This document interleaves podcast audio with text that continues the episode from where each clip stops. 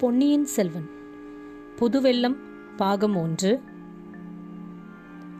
விண்ணகர கோயில். சில சமயம் சிறிய நிகழ்ச்சிகளிலிருந்து பெரிய சம்பவங்கள் விளைகின்றன. வந்தியத்தேவன் வாழ்க்கையில் அத்தகைய ஒரு சிறிய நிகழ்ச்சி இப்போது நேர்ந்தது.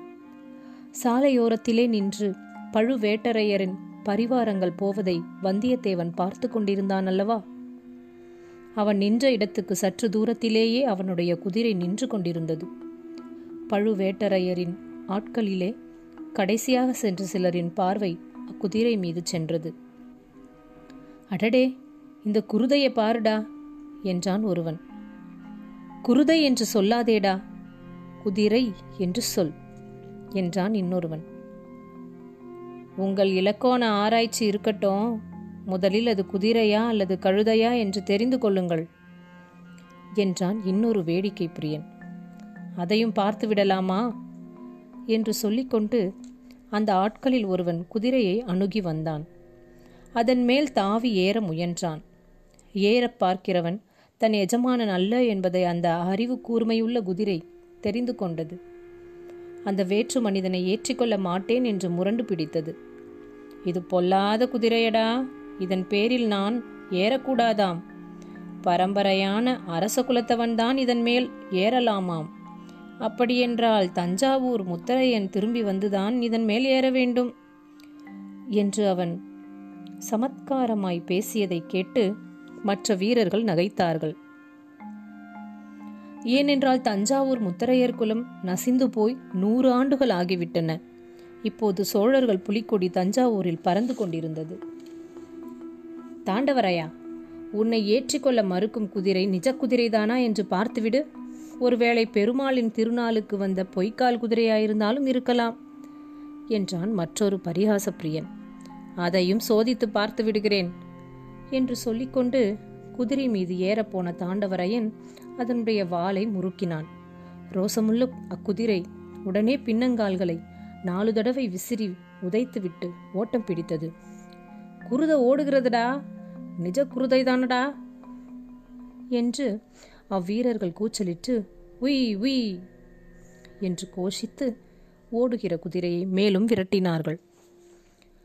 குதிரை திருநாள் கூட்டத்திற்கிடையே புகுந்து ஓடிற்று. ஜனங்கள் அதன் காலடியில் மிதிப்படாமல் இருப்பதற்காக பரபரப்புடன் அங்குமிங்கும் நகர்ந்து கொண்டிருந்தார்கள்.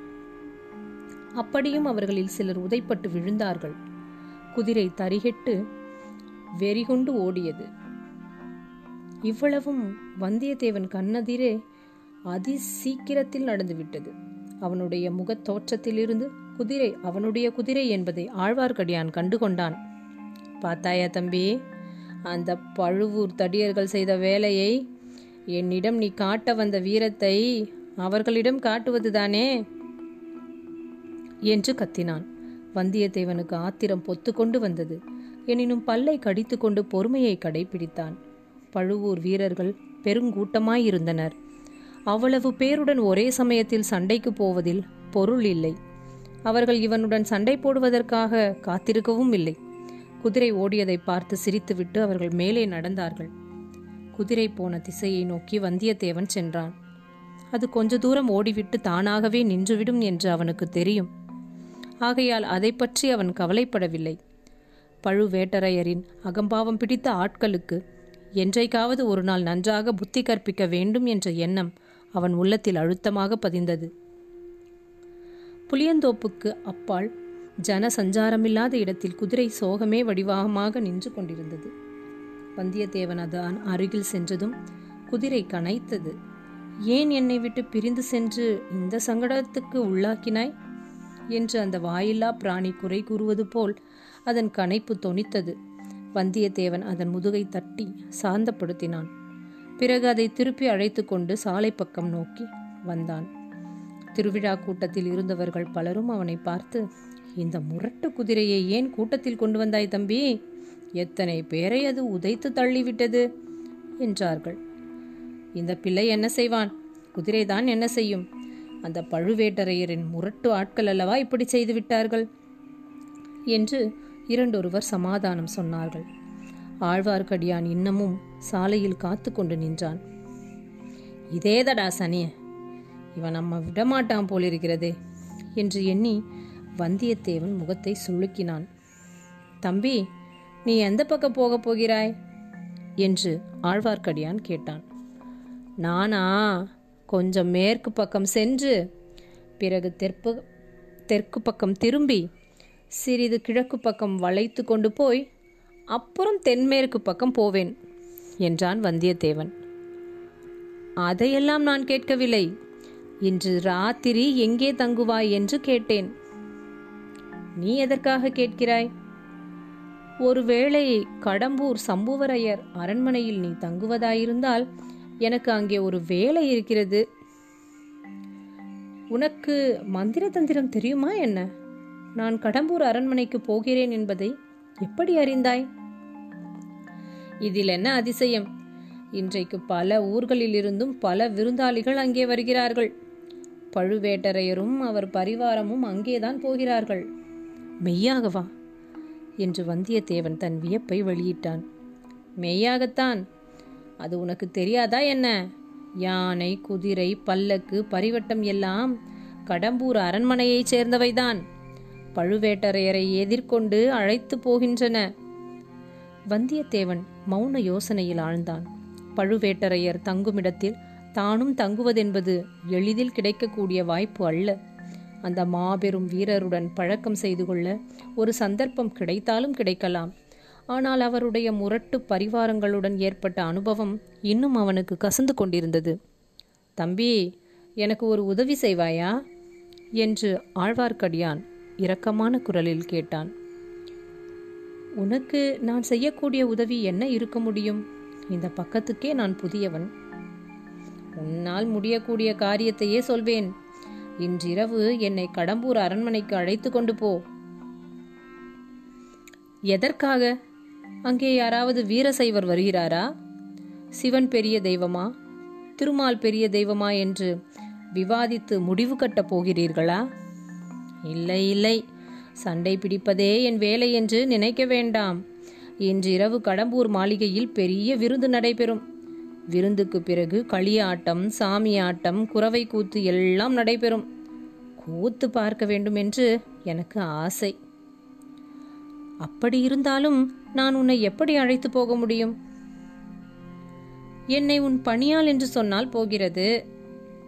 வந்தியத்தேவனுக்கு முன்னால் ஏற்பட்ட சந்தேகம் வலுப்பட்டது. அந்த மாதிரி ஏமாற்று மோசடிக்கெல்லாம் நீ வேறு யாரையாவது பார்க்க வேண்டும். உன்னை போன்ற பணியாளன் எனக்கு தேவையில்லை. சொன்னால் நம்பவும் மாட்டார்கள். மேலும் நீ சொன்னதையெல்லாம் யோசித்து பார்த்தால் என்னையே இன்று கோட்டைக்குள் விடுவார்களோ என்று சந்தேகம் உண்டாகிறது. அப்படியானால் நீ கடம்பூருக்கு அழைப்பு பெற்று போகவில்லை என்று சொல்லு. ஒரு வகையில் அழைப்பு இருக்கிறது. சம்புவரையர் மகன் கந்தன் மாறவேல் என்னுடைய உச்ச நண்பன். இந்த பக்கம் வந்தால் அவர்களுடைய அரண்மனைக்கு அவசியம் வரவேணும் என்று என்னை பலமுறை அழைத்திருக்கிறான். இவ்வளவுதானா? அப்படியானால் உன் பாடே இன்றைக்கு கொஞ்சம் திண்டாட்டமாகத்தான் இருக்கும்.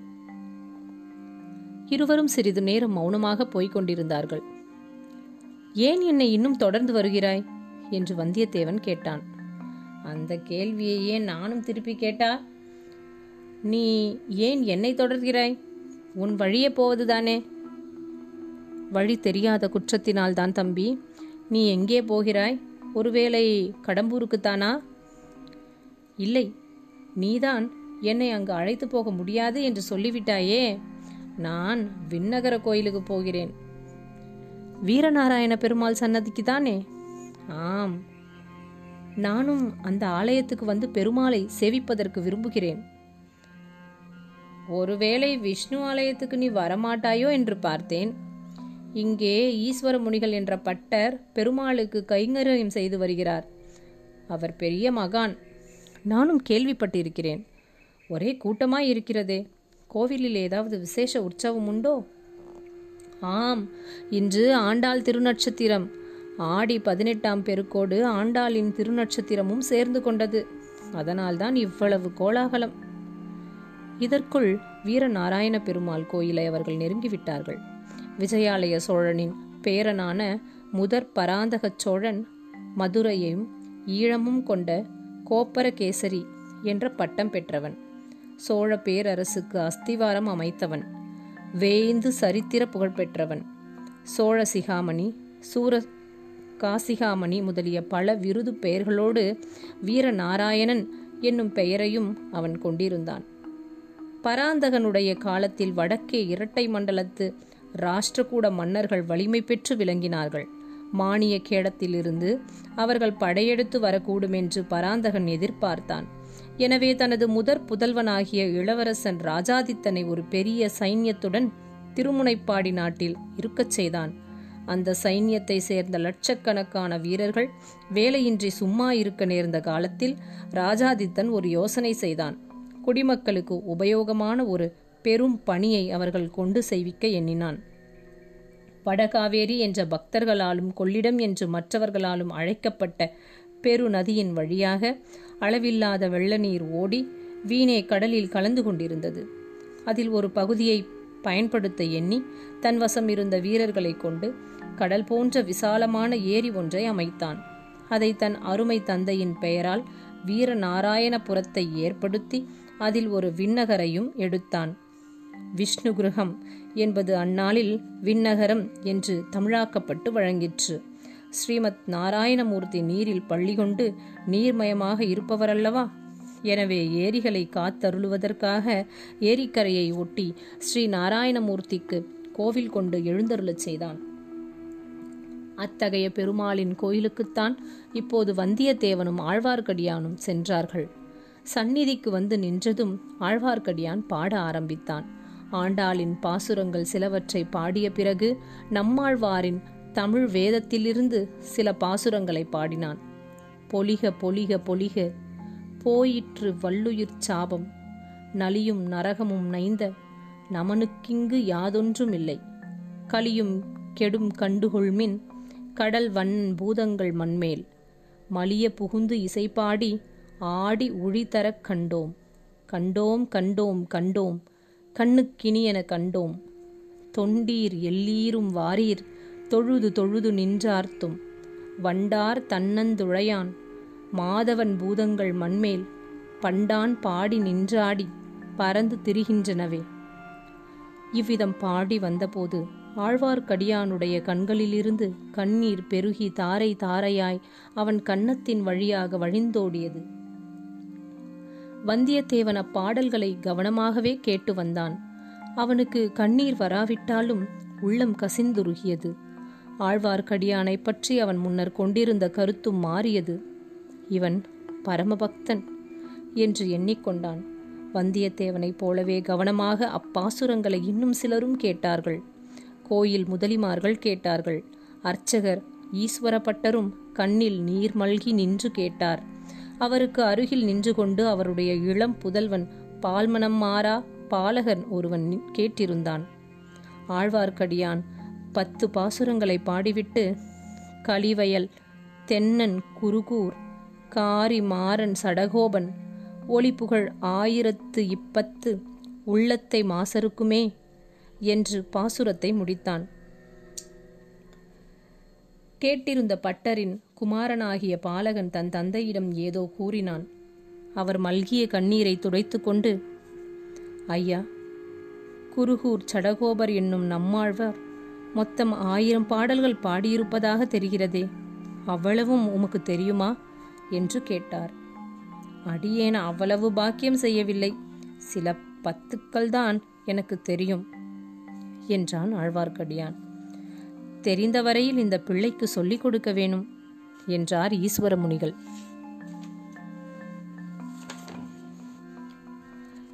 பின்னால் இந்த ஊர் பல பெருமைகளை அடையப் போகிறது. பால்வடியும் முகத்தில் தேஜஸ் பொலிய நின்று நம்மாழ்வார் பாசுரங்களை கேட்ட பாலகன் வளர்ந்து நாதமுனிகள் என்ற திருநாமத்துடன் வைஷ்ணவ ஆச்சரி ஆச்சாரிய பரம்பரையில் முதல் ஆச்சாரியராக போகிறார். குருகூர் என்னும் ஆழ்வார் திருநகிரிக்கு சென்று வேதம் தமிழ் செய்த நம்மாழ்வாரின் ஆயிரம் பாசுரங்களையும் தேடி சேகரித்து வரப்போகிறார். அப்பாசுரங்களை அவருடைய சீடர்கள் இசையுடன் பாடி நாடெங்கும் பரப்பப் போகிறார்கள். நாதமுனிகள் அவதரிக்கப் போகும் ஆளவந்தார் பல அற்புதங்களை செய்தருளப் போகிறார். இந்த இருவரும் அவதரித்த கஷேத்திரத்தை தரிசிக்க உடையவராகிய ஸ்ரீ ராமானுஜரே ஒரு நாள் வரப்போகிறார். வரும்போது வீரநாராயண ஏரியையும் அதன் எழுபத்து நான்கு கணவாய்களையும் பார்த்து அதிசயிக்கப் போகிறார். ஏரி தண்ணீர் எழுபத்து நாலு கணவாய்களின் வழியாக பாய்ந்து மக்களை வாழ வைப்பது போலவே நாராயணனுடைய கருணை வெள்ளத்தை ஜீவ கோடிகளுக்கு பாயச் செய்வதற்காக எழுபத்து நான்கு சிம்மாசனாதிபதிகள் என்ற பட்டத்துடன் வைஷ்ணவ ஆச்சாரிய புருஷர்கள் ஏற்பட போகிறார்கள். இந்த மகத்தான நிகழ்ச்சிகளையெல்லாம் வைஷ்ணவ குரு பரம்பரை சரித்திரம் விவரமாக சொல்லட்டும் என்று விட்டு மறுபடியும் நாம் வந்தியத்தேவனை கவனிப்போம். பெருமாளை சேவித்துவிட்டு ஆலயத்துக்கு வெளியில் வந்ததும் வந்தியத்தேவன் ஆழ்வார்க்கடியானை பார்த்து நம்பிகளே தாங்கள் இத்தகைய பரமபக்தர் என்றும் பண்டித சிகாமணி என்றும் எனக்கு தெரியாமல் போயிற்று. ஏதாவது அபசாரமாக நான் பேசியிருந்தால் மன்னிக்க வேண்டும் என்றான். மன்னித்து விடுகிறேன். தம்பி ஆனால் இப்போது எனக்கு ஒரு உதவி செய்வாயா சொல். தாங்கள் கேட்கும் உதவி என்னால் முடியாது என்றுதான் சொன்னேனே. நீங்களும் ஒப்புக்கொண்டீர்களே. இது வேறு விஷயம். ஒரு சிறிய சீட்டு கொடுக்கிறேன். கடம்பூர் அரண்மனையில் நீ தங்கினால் தக்க சமயம் பார்த்து ஒருவரிடம் அதை கொடுக்க வேண்டும். யாரிடம்? பழுவேட்டரையரின் யானைக்கு பின்னால் மூடு பலக்கில் சென்றாலே அந்த பெண்மணியிடம். நம்பிகளே என்னை யார் என்று நினைத்தீர்கள்? இம்மாதிரி வேலைக்கெல்லாம் நான் தானா அகப்பட்டேன். தங்களை தவிர வேறு யாராவது இத்தகைய வார்த்தையை என்னிடம் சொல்லியிருந்தால்? தம்பி படபடப்பு வேண்டாம். உன்னால் முடியாது என்றால் மகாராஜனாய் போய் வா. ஆனால் எனக்கு மட்டும் இந்த உதவி நீ செய்திருந்தால் ஏதாவது ஒரு சமயத்தில் உனக்கும் என் உதவி பயன்பட்டிருக்கும். பாதகமில்லை போய் வா. வந்தியத்தேவன் பிறகு அங்கே ஒரு கணம் கூட நிற்கவில்லை. குதிரை மீது ஏறி விரைவாக விட்டுக்கொண்டு கடம்பூரை நோக்கிச் சென்றான்.